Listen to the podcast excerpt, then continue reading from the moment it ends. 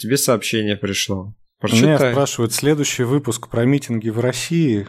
Кто спрашивает? Друг, который слушает наш подкаст. Обалдеть. Да, сейчас прям запишем. Скажи ему, сейчас запишем, подожди. Подкаст «Мировое правительство». Я Евгений. А я Алексей. И вместе мы пытаемся разобраться, что происходит в мире и почему. В 2019 году тоже были митинги. Начался 21 еще одни митинги. Тебя те митинги разочаровали? Но у нас, в принципе, не та сейчас ситуация в стране, чтобы могло что-то поменяться. Ну, откуда ты знаешь? Потому что у нас нет критической массы людей, которая была бы недовольна. Большинство людей все устраивает. И большинству людей абсолютно наплевать на то, что у Путина дворец. Я не знаю, а тебя шокировало вообще, что у Путина дворец? Нет, конечно. Ну, вот я думаю, что большинство людей, которые Большинство людей оценивают... так были уверены, да, что да, у да. него есть дворец за огромные Конечно. там суммы Конечно. миллионы, миллиарды долларов. Нет, фильм Навального это скорее как жест. Достаточно красивая история, когда ты попадаешь в тюрьму, а при этом выходит расследование. Это такое, знаешь, нас не пересажаешь из этой серии. Такой жест большой, широкий, красивый. Ну да. Но я понимаю, что люди на самом деле на митинг-то выходили, я думаю, не из-за этого фильма. Это не так, что все, так, все посмотрели такие, о, боже мой, у Путина дворец. Пошли на митинг протестовать против дворца Путина. Нет, люди выходили просто потому, что, ну, произвол выразить свое недовольство. Может, когда люди выходят на митинг, они просто хотят сказать «мы недовольны». Или, может быть, какая-то конструктивная история, что мы недовольны, и мы принимаем какую-нибудь резолюцию, вот мы хотим вот этого вот. Знаешь, какой-то смысл в этом. А вот э, в митинге 23 января никакого смысла не было, кроме того, чтобы показать, что у Навального есть поддержка. Политический смысл для Навального в этом митинге, конечно же, есть. Вот у нас есть сторонники. А ты как бы против Навального, да? То есть ты... Нет, я не против Навального. А вот звучит как будто Я против... за любую движуху, за любую оппозицию, за вообще за многообразие политическое вот это вот поле. То есть ты прогрессивный человек, я понял. Это самая большая проблема в России сейчас, то, что у нас все политическое поле просто выкашено, выжжено. Там нет ничего, кроме Путина и все, и Единой России, и карманных партий типа ЛДПР, КПРФ, которые то, что называют системная оппозиция, которые все решения принимают, ну, важные какие-то решения принимают Сообща. по указке Единой России. Фактически никакой разницы мнений нет. Огромное количество групп, присутствующих среди граждан, они в политическом поле никак не представлены. То есть у нас э, очень большая страта – это пенсионеры, и пенсионеры, бюджетники. У этих людей, очевидно, запрос на социальную партию. На социализм у них запрос. Такой партии нет. Есть националисты. Их тоже там какое-то количество, типа, ну, может быть, 10% э, граждан у нас националисты. Партия, опять же, никак не представлена в парламенте.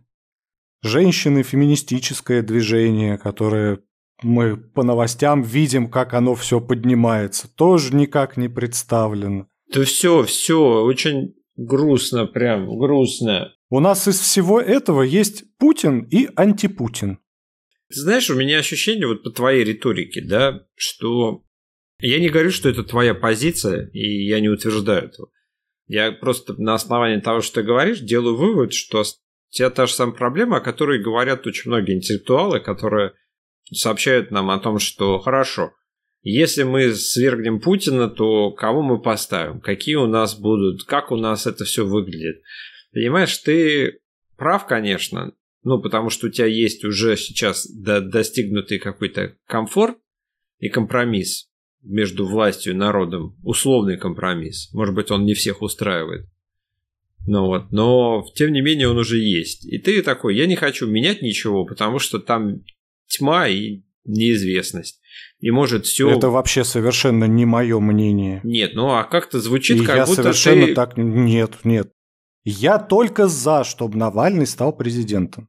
Я совершенно не против перемен в стране. Тогда почему ты считаешь, что этот Я митинг, он за. бессмысленный? Я не совсем понимаю.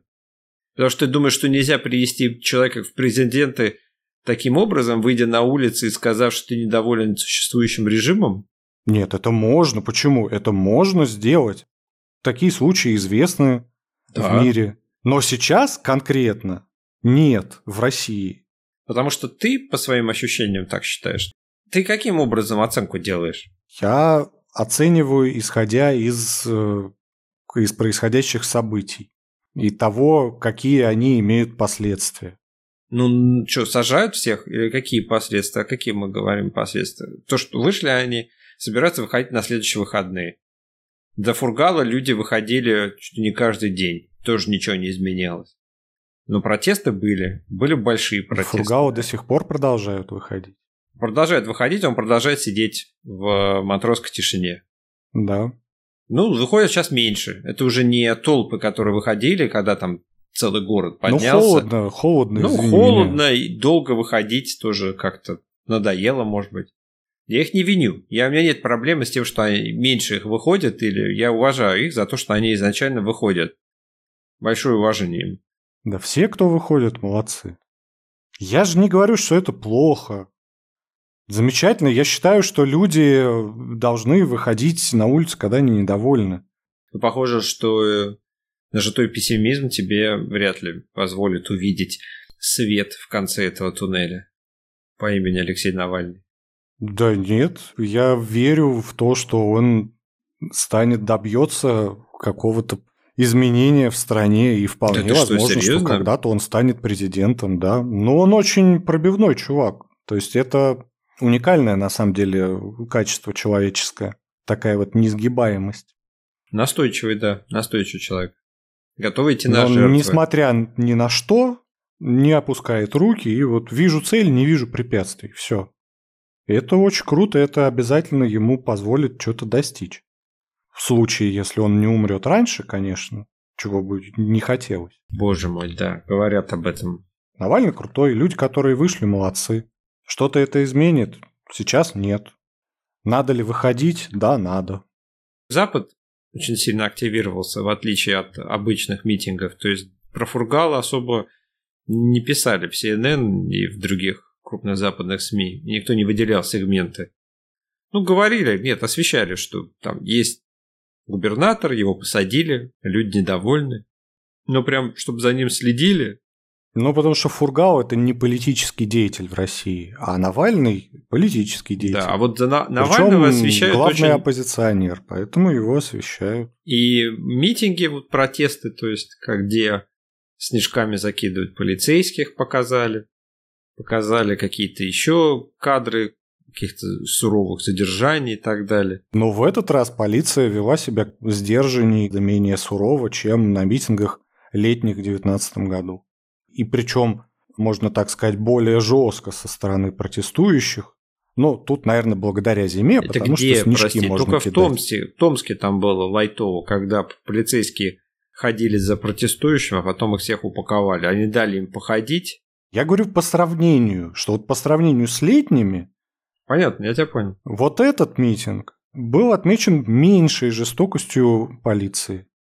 Это связывают с тем, что на этом митинге почти не применялась Росгвардия, а применялась в основном, собственно, спец вот этот полк, который обучен для работы с, вот, собственно, с гражданами на массовых мероприятиях, которые умеют работать жестко, но не жестоко. В отличие от разгвардейцев, которые по большей части срочники, которые вообще не понимают, как с толпами людей обращаться. Но им дали дубинку в руки, и все, что они умеют, соответственно, мочить направо и налево. Вот этого мочилого направо и налево было меньше. Я понимаю, о чем ты говоришь. Ну, ты говоришь просто, что бесчинств не было, я понял. А со стороны протестующих было больше. Но тут я говорю, потому что зима, потому что можно в снежки поиграть. Понимаешь, представить я могу... С одной стороны детская игра, а с другой стороны вообще-то больно. Да, ой, там по шлему ему попало снежком, ему очень больно, он умер. Вот, в общем, не хотелось, чтобы Нет, потом... Лёш, ты это ты все вот раздувалось представь, что ты до... даже в... Нет, нет, извини, но ты даже если ты в полном обмундировании, в тебя за короткое время прилетает несколько сотен снежков, это чувствительно. Ты знаешь, у меня была какая милая история. Я когда-то ездил в Сиэтл, мы проезжали просто по какой-то улице, вдруг я вышел из машины, я не помню зачем, что-то куда-то шел, и вдруг в меня прилетел снежок. И я смотрю, откуда он прилетел, а там сидят два таких пацаненка и прячутся за сугробом и хихикают. Причем достаточно далеко, но я не стал с ними устраивать войну и снежку. Просто в моем представлении снежки это очень милая затея, и мне бы не хотелось, чтобы потом какие-то люди оказались на скамье подсудимых за то, что они кидали снежки в, в, я не знаю, в кого это, как их зовут, в преисполнении каких-то милиционеров, понимаешь? Чтобы они из этого ну, сделали... Вообще-то вот в том-то и дело, что снежки – это очень обманчивая история про то, что это милое занятие. Мне в детстве разбивали и, там в кровь. Нос, как, губы, как, как вы, там, как, синяки как... под глазами снежками. Ну вы прям играли в такие снежки я, с утяжелением. Не надо никакого специального утяжеления. Ну, вообще, да, вообще снежок, попадающий в лицо, это неприятно, я согласен. Если на улице холодно, то есть температура ниже ноля, или там ниже минус пяти, то снежки, они такие мягкие, рассыпчатые. Да, да. Здесь температура была плюсовая. Соответственно, снежки – это такой почти лед. Они очень жесткие. Сегодня в нашей передаче эксперт по снежкам Евгений Круль. Так, Евгений, расскажите, какой примерно вес этого снежка, скорость его полета и удар? Как вот он чувствуется? Как маленький камень или как о, большая птица, которая прилетела и клюнула вас в лоб? Этот удар чувствуется примерно как если бы тебя пятиклассник ударил кулаком. Понятно, ну хорошо. Это тебе ничего не сломает, конечно. Ну, самолюбие заденет, это я понимаю. Не есть... только самолюбие заденет. Нет, тебе будет больно. Тебе реально будет больно. Ой, ладно, ладно. А Хорошо, а если убедил, тебя... убедил. А если тебя бьет толпа пятиклассников, то это как бы совсем больно. Это больно и смешно одновременно. Ты вот, я говорю, у тебя какие-то представления о снежках, о том, какая это детская забава. Ты еще ты, скажи, что блин. снежков все начинается. Вот ты еще развей Нет, эту мысль. Я знаешь, не говорю, что вот сначала снежки, начинается. а потом начнут веточки ты меня бросать, не слышишь а потом камешки. Да слышу, я тебя слышу. Ты снежки. Все меня пытаешься превратить. Да я понимаю, понимаю, о чем ты говоришь. Что много снежков, прилетающих в тебя они Я говорю, что все в сравнении. Больно, То есть больно. снежки это жестоко? Понятно. Нет, снежки это не жестоко. Один мягкий снежок снежки это может жест... быть смешно, я понял. А много снежков, которые агрессивно кидают из мокрого снега, как, они как маленькие камешки, они разлетаются, и видно, что по этим ребятам, что скидают их сильно, потому что они разлетаются очень на много частей и так далее. И ну, агрессивно люди в них кидают что это может быть крайне неприятно, и может быть даже они испытали боль. Может быть даже какие-то синячки небольшие да, где-то да, остались. Да. Я не говорю, что снежки – это жестоко. Я не говорю, что снежки – это массовые беспорядки. Но если ты сравнишь людей, которые ничем не кидаются, и людей, которые кидаются снежками, вот люди, которые кидаются снежками, ведут себя более жестоко, чем те, которые ничем не кидаются. Я понимаю, Ты может быть, я пытаюсь согласен? минимизировать, потому что до этого, когда было, было дело вот болотный как раз, там была история про человека, по-моему, на болотной или на манежке он это сделал. Он бросил пустую бутылку, пластиковую, в одного из космонавтов и получил за это срок. За пустую пластиковую бутылку в космонавтов. Понимаешь? Мне бы не хотелось, чтобы сейчас открыли 25 уголовных дел за бросание снежков в блюстителей порядка, понимаешь? Да никому бы не хотелось. В Америке люди приходят на протест, они проходят, у них нет стычки с, с полицией. Полиция как бы у себя там что-то делает, она их вроде охраняет или кого-то охраняет от них, это непонятно, это не важно, не, не суть. Вот она где-то там, они протестуют, пришли, помитинговали и разошлись. никого не забирали, никого не выхватывали. Просто люди выразили свою позицию, выпустили пар и пошли по домам. Очень, мне кажется, нормальный демократический процесс.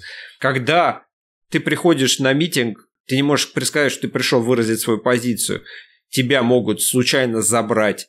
Ты можешь провести время в отделении, и ты можешь при этом получить срок какой-то на 15 суток тебя могут закрыть, там еще что-то, а за снежки тебя могут за то, что они врываются в толпу и забирают таких же, как ты, ты ничего им не говоришь, а вот за снежки тебя могут посадить, понимаешь? Какое-то создается ощущение где-то какого-то дисбаланса. Мне кажется, что если бы они не вырывали людей из толпы, в них бы не летели снежки. Вот мне кажется, что здесь надо такую какую-то взаимосвязь выстраивать, а не то, что дикие разгневанные протестующие забросали их снежками. Их снежками за дело забрасывали, за то, что люди были недовольны. С этим никто не спорит. Ты согласен или не согласен с тем, что 200 снежков – это более жестоко, чем одна пластиковая бутылка? Я согласен, что это может быть болезненно, да это может привести к какому-то повреждению. Это более жестоко? Более жестоко, да. Вот и все. Я не говорил про то, что эта жестокость оправдана или не оправдана. Я этот вопрос не затрагивал. Я просто говорю о том, что вот эти митинги были со стороны протестующих более агрессивными, чем предыдущие 2019 года, а со стороны полиции менее агрессивными – чем, соответственно, полиция вела себя в 2019 году. Из того, что я говорю, совершенно не следует, что полиция была не агрессивна, а протестующие перешли границы. Нет. Из того, что я сказал, нет вывода, что протестующие вели себя непотребно плохо и не имели права этого делать. Я вообще этот вопрос не поднимал. Я говорю просто, констатируя факт. Я понимаю, в вакууме и, и сравнительно, я рассказываю сравнительно о с предыдущим. Нет, я, не я говорю, понял, понял. Я понял. не говорю о вакууме, я сравниваю с предыдущими. Для того, чтобы Я сказать, какая есть тенденция, понимаешь? Потому что летом не было снежков, Вполне поэтому возможно. ими не забрасывали. Я понимаю, да. В том Может числе. быть, да. А может быть, идет тенденция на ожесточение у людей, Может быть, да. которая говорит о том, что э, людей как бы все меньше и меньше устраивает происходящее, и они все больше готовы к каким-то активным действиям. Говорю о том, что может быть в этом есть некий тренд. Если про протестующих, это пока совершенно непонятно. Может быть, действительно просто потому, что многие, как и ты, воспринимают снежки детской забавой. Просто зимой вот они есть, а летом ну, из тополиного пуха слепить ну, он не долетит, фигня какая-то. А камни как-то уж перебор. В том-то и дело, да. Это же не коктейли Молотова летели, понимаешь? Я нет, про это. конечно, нет, конечно. Но все имеет как бы некие тенденции, некое направление движения.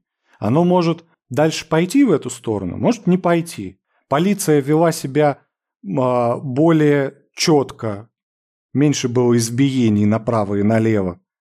Это значит, что они научились на прошлом и теперь не будут себя вот просто вести как отморозки? Не знаю, опять же. Может быть, это просто в этот раз так получилось. Может, в этом тоже нет тренда. Для того, чтобы понять, как именно будет, для этого нужны там следующие митинги и на них смотреть, как будет это я пытаюсь для себя понять этот процесс, он насколько вообще что на что-то влияет. Пытаюсь понять формат этого митинга, да, когда приезжают какие-то оппозиционеры или, я не знаю, люди, выражающие, как говорят, герои мнений, и их, пока они еще не попали туда, или как только начи... попадают, сразу пакуют и увозят. Понимаешь, как бы вот это абсолютно нормальное отношение, что, ну, люди стоят, кого-то пакуют, кого-то забирают, выдергивают из толпы, сажают в автозаки. Есть уже формат какой-то с властью, я не знаю, но не обговоренный, это какой-то неписанный закон, как проходит митинг, что будет на митинге. И мне вот это очень непонятно, потому что ну, этот процесс, он очень ненормальный, он какой-то искаженный, как будто а является отражением вообще, как страна сама работает, понимаешь? В стране есть правила, но поскольку вещи надо двигать, а правила не всегда работают, люди находят обходные способы, чтобы заставить вещи происходить. Но это в обход правил часто бывает, то есть не по правилам. Какая связь с митингами? Митинги проходят по э, правилам, которые были написаны есть в конституция. В Конституция написано одно, там есть правила, по которым можно выходить и выражать свое мнение. Это конституционное право отменено, и есть какое-то другое право. Оно не отменено. Оно не работает. Ты не можешь митинговать, правильно? Можешь, почему? А почему тебя тогда забирают, когда ты выходишь протестовать? Просто очень много ограничений по тому, в какой форме ты можешь митинговать. Это не значит, что ты не можешь. Здесь нет прямого нарушения Конституции. Есть ограничение очень сильное, да. Ты можешь выходить, но твой митинг должен быть согласован с властями. Соответственно, люди, которые выходят на несогласованный митинг, власть написала такой закон, по которому они могут этих людей посадить на сколько-то суток или штраф им дать. Это нормальные законы? Нет, ненормальные. Это законным образом происходит? Да, законным образом. Здесь нет нарушений закона, понимаешь? Ты уверен? Потому что ощущение, что Конституция – это главенствующая. Никакие вот эти вот э, правила, они не, нет никаких не законов, которые То есть... запрещали митинги. Нет. Они не запрещают митинги. Они говорят про то, что для того, чтобы провести митинг, вы должны его согласовать с властью. Это запрещение митинга. Нет, это не запрещение. Правильно, это, это не прямое запрещение. Ну, это не прямое. Это когда ты пытаешься согласовать, а тебе говорят нет. Ты такой, хорошо, да? давайте попробуем вот так. Они говорят опять нет. То есть они запрещают, но не, не напрямую. Не напрямую. Но это не запрет. Можешь провести митинг? Нет, не можешь, потому что тебе его никогда не согласуют. Люди проводят митинги, им согласовывают митинги.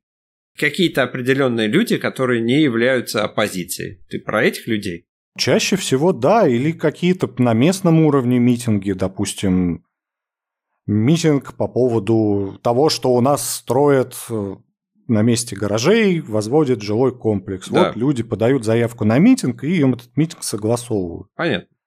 Про какие-то глобальные политические истории, да, такие митинги у нас не согласовывают.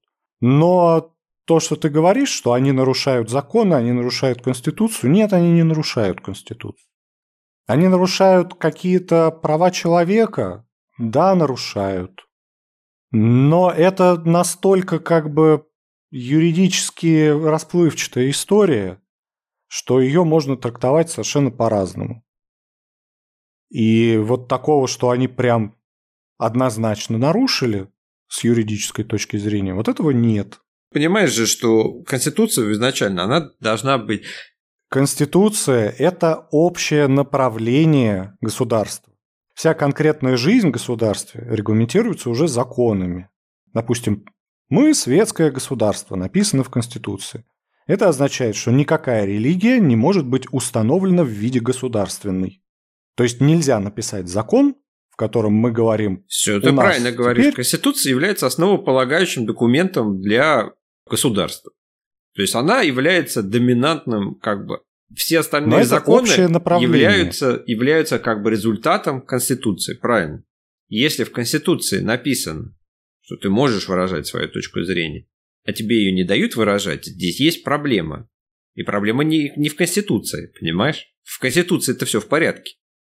Конституция дает любому человеку право свободно передвигаться. Да? Но, тем не менее, есть закрытые учреждения, есть лишение свободы, когда человека лишают этих прав. Да. Просто ему запрещают свободно передвигаться. Это нарушение Конституции. Ну, как бы по твоей логике получается, что это нарушение Конституции. Вот, в Конституции же написано, что я могу свободно передвигаться. А вы меня в тюрьму посадили. Вы нарушаете Конституцию, вас нужно судить за это. Нет, потому что Конституция дает общее направление, а законы уже говорят о том, что в некоторых случаях вот эти права выполняются с некими оговорками, что вы можете, Но если то-то и то-то, а в таких случаях вы не можете. Вы не глобально совсем не можете выходить на улицу. Вы не можете вот в каких-то вот случаях. То же самое, как с ограничением передвижения. Ты, Хорошо. Тебя посадили в тюрьму. Ты не можешь свободно передвигаться. Ты испытал поражение в правах, потому что ты нарушил законы этого государства. И тебя посадили. Ну, вот так вот работают системы законов. Конституция – это не 10 заповедей, понимаешь, которые либо нарушил, либо не нарушил. Это некое общее направление, в котором все остальные законы должны быть выстроены. И вот эти вот последние изменения в Конституции, которые были внесены, они, то, что там было прописано, оно как бы, ну, лабуда некая. А сейчас они на основании вот тех вот принятых новых статей принимают законы, которые продолжают вот направление мысли, заданное в Конституции, но при этом уже на конкретных законах, что можно, что нельзя. Как мы поступаем, если какой-нибудь Европейский суд по правам человека выдал нам какое-то свое решение. И вот, значит, будем мы его исполнять или не будем, и в каких случаях. Я понимаю, про общее направление и уже как, как в деталь, детально все работает, это классно. Но ты вот начал-то, ты как начал с одного, а закончил другим. Ты начал как с... обычно. Ты начал с вопроса, что тебя волнует вопрос, э, имеет ли какое-то это значение, вот эти митинги. Совершенно верно. Это был изначально вопрос, но он очень он открытый, и я не думаю, что... Да нет, он не открытый, он абсолютно на него четкий, конкретный ответ. Да, конечно же, это имеет смысл. Понятно. То есть не выражение не имеет смысла, а выражение любое, в том числе такое, имеет смысл. Я понимаю. Тут примерно об этом, да, хочешь сказать? Конечно. Люди хотят высказать свое недовольство. Да. Это нормально. Люди хотят быть услышанными, что я недоволен, услышьте меня. Сделайте что-нибудь с этим. Правильно, так и есть. Совершенно ненормально то, что их при этом пакуют в автозаки и да, сажают. вот я про это и хотел, это, я про это и говорил. Это что... абсолютно ненормально. И причем идиотизм еще ситуации это состоит в том, что вот ты говорил, вот этих opinion лидеров, вот каких-то оппозиционных деятелей и журналистов и еще кого-то, им даже не дают дойти до места, их арестовывают еще раньше, еще на подходах. Да. И в итоге получается, что людям, которые пришли на митинг, самая главная проблема, что им там делать нечего. Получается, что расчет правительства именно на это, на то, что а какой смысл, если у вас... Но, понимаешь, когда людям нечего делать, но при этом есть энергия и есть какой-то запал активности, они превращаются в футбольных хулиганов, ты это не хочешь сказать? Они ищут выхода, да, своей энергии, и им хочется что-то сделать. Понимаешь, как дети, да, вот когда ребенку заняться нечем, он начинает что-нибудь... Ну, понятно, ковыряться в чем-то. Такой поковырялся да, там, там, потом оказалось, что сломал. Отломать такой, палку м-м. с дерева, побить этой палкой по листве. Ну, просто тут нечего делать. Потому что когда Раньше были митинги э, оппозиционные, где давали построить сцену, Концерт, э, принести конечно. аппаратуру, чтобы повыступали вот эти вот деятели, чтобы народ их послушал, покричали какие-нибудь речевки, какие-нибудь лозунги, что-то поделали, понимаешь, какое-то вот движение, что я не зря пришел, я что-то поделал при этом. И у людей нет агрессии. Да, и на эти митинги Они очень многие идут не именно хотят в, драться. да, да, в таком в положительном но, настроении. Да, но из-за того, что нечем заняться, что-нибудь случается обязательно. Нет, я понимаю тебя. Но с другой стороны, они же боятся, наверное, того, что эти лидеры мнений могут каким-то образом активировать эту толпу, что они вдруг скажут на Кремль, и вся эта толпа да, дружно да, ломанется этого они и на боятся, Кремль да. или на Белый дом. То есть, там, я не знаю уж куда у них-то опасения именно в этом, поэтому они сразу их пакуют и убирают, чтобы там от греха подальше там. И уж не знаю, что вы там планировали делать, но лучше ничего не делать. В итоге получается, что, как ты говоришь, результат примерно такой же, еще и хуже может быть. Те самые дикари, перед Белым домом, которые были оставлены после того, как Трамп их зарядил, они были сами по себе. Но видишь, тут получается, что Трамп их зарядил, и поэтому они пошли штурмовать. Он им дал направление на подумать. Что вот там сидят люди, которые ваши голоса украли. И они, подумав не очень долго, пришли к выводу, что надо, надо бы пойти с ними поговорить, с этими людьми. Ну, здесь то же самое, наверное, боятся, что соберется критическая масса какой-нибудь площади, потом она пойдет. И ее никакой ОМОН, никакие автозаки не уже как бы не смогут удержать. Да, и в итоге получается и так плохо. И, и так плохо, тоже правильно. Плохо. И так плохо, и так плохо. А все это получается из-за того, что власть не хочет в России слышать тех, кто против нее говорит. Просто вот. не хочет с этими людьми разговаривать, и все. Да, власть не хочет и поэтому, разговаривать а люди, с а люди, с которыми не хотят разговаривать, они что начинают делать? Они начинают сильнее кричать. Они начинают стучать, я не знаю, палками, камнями. Услышьте нас. Да, да. Это абсолютно нормальное человеческое желание быть услышанным. Потому что вы там сидите в своей башне из слоновой кости и не знаете, как мы тут живем. Мы хотим до вас донести, что мы тут недовольны. А когда вот эти сверху, с башен, начинает тебя поливать смолой, кидаться в тебя камнями и... Да-да. Обзывать? Бить дубинками, обзывать, да, бить дубинками и сажать в тюрьмы, то это тоже ни к чему хорошему не приводит. То, что изначально люди хотели поговорить, люди хотели равный доступ к возможностям, а их просто послали на три буквы. Люди, соответственно, начинают больше возмущаться. Это гиблая ситуация. Она проигрышная для власти однозначно. Потому что вы не делаете так, чтобы люди становились довольнее, потому что вы их не слышите. Все, что вы делаете, это ужесточаете. Соответственно, что? Будет больше недовольных. Вы замечательно научились рассеивать вот э, эти толпы, распределять так, чтобы они не собрались, не пошли все вместе на Кремль. Но вы понимаете же, что если будет больше людей, то вы ничего не сможете сделать количество полиции всегда меньше, чем количество граждан. Вы не справитесь. А власть передавать придется. Вечную жизнь не изобрели. Все равно надо будет с этим что-то делать. Но чем больше затягивается этот вопрос, тем хуже становится, тем больше накаляется ситуация в стране, тем более революционная становится обстановка. То есть, если вы не даете людям собираться мирно и обсуждать в правовом поле, что они начинают делать? Они начинают шоркаться по подвалам и создавать террористические ячейки. Потому что так вы им запретили собираться. Я понимаю, именно это и происходит. Они радикализация, да, радикализация. Да, правильно. все нормальные, все мирные уходят, потому что, ну, раз нельзя, я в тюрьму не хочу, ну, ладно, буду просто недовольным пить водку у себя на кухне. Угу. А радикальные, они как бы сплочаются, поскольку не находят выхода своей энергии, начинают какие-то уже свои зверские планы строить. Коварные, конечно. Угрожающие жизням и имуществу других граждан. Вот, поэтому все митинги нужны.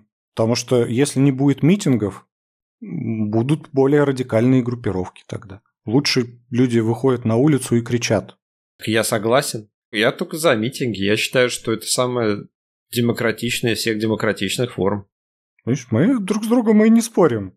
Ну, ты просто про снежки меня задел с тем, что снежки это болезнь. Потому что я вот я слышу риторику, которую я боюсь слышать в центральных СМИ, там, да, что мне будет рассказывать о том, как какой-нибудь, я не знаю, сотрудник вот этого ОМОНа, как космонавт, страдает посттравматическим расстройством от того, что в него бросали снежками. И он там просыпается среди ночи, и у него эти снежки перед глазами, и эта толпа ожесточенная, которая в режиме нон-стоп не бросает, теперь какая-нибудь партия должна ему, какая-нибудь организация да, заплатить миллионы рублей и еще кого-нибудь обязательно посадит за это, за разжигание снежковой розни. И вот этого бы как раз не хотелось, потому что это звучит немножко нерационально и немножко неадекватно к тому, что реально происходило. Ну да, ну побросали снежки. Ну, никто же не пошел отламывать арматуры и там начинать вот именно бойню. То какая-то, ну это выражение недовольства, вы нас забираете. Мы этого недовольны. А демократический процесс, да, вот передача власти, ты все правильно сказал. Передача власти рано или поздно должна произойти. И в связи с этим, соответственно, она произойдет.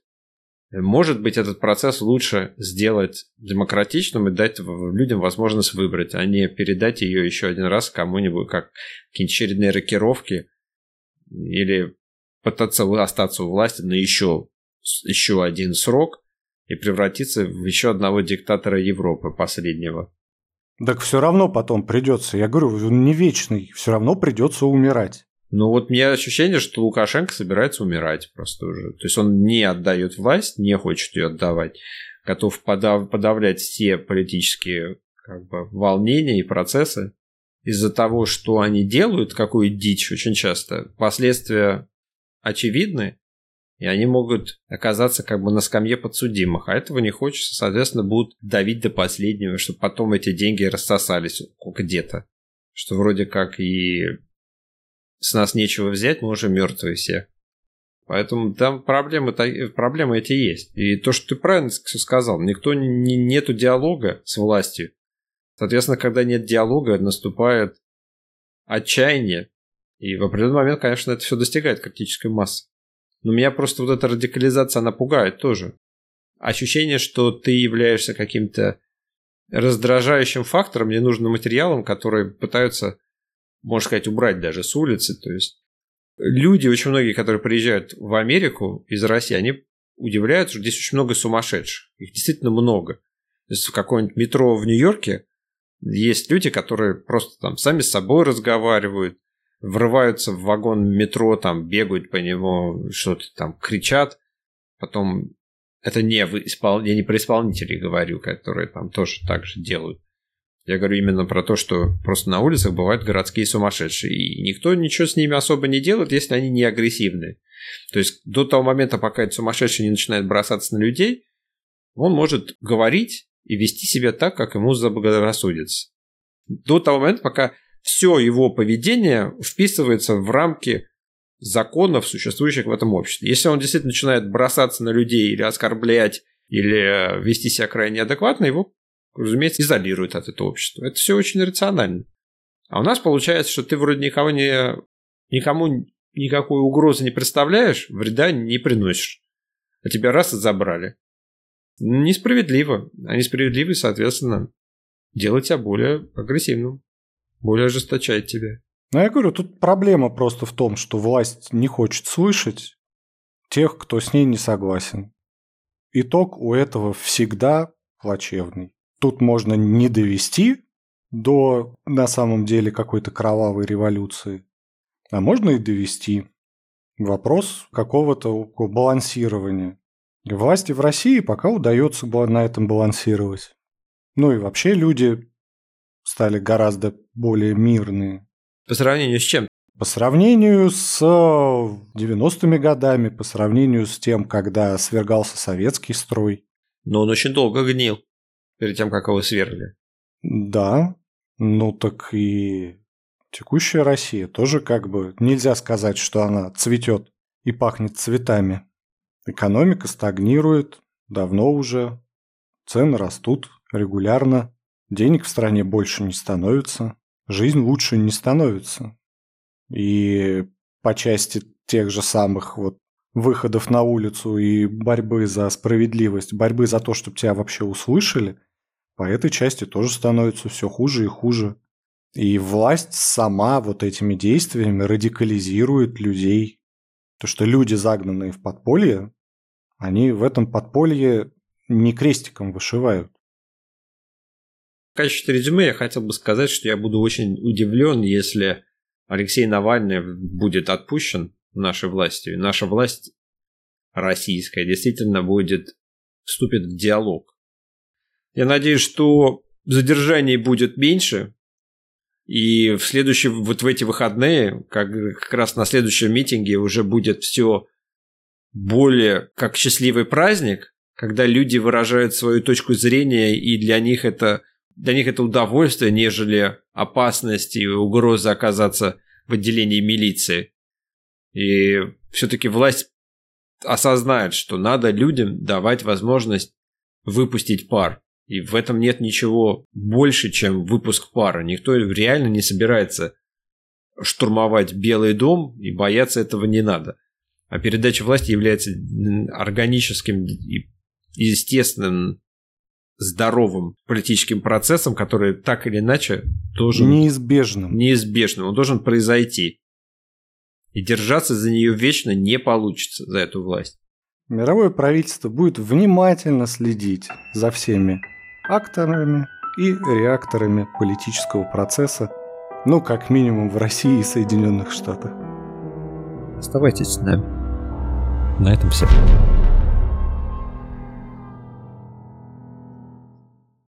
Говорят, говорят, м, скучно. Надо что-нибудь быстренькое, смешное, чтобы я послушал и побежал дальше. Потому что нет времени, надо жить. Мы вас это ценим.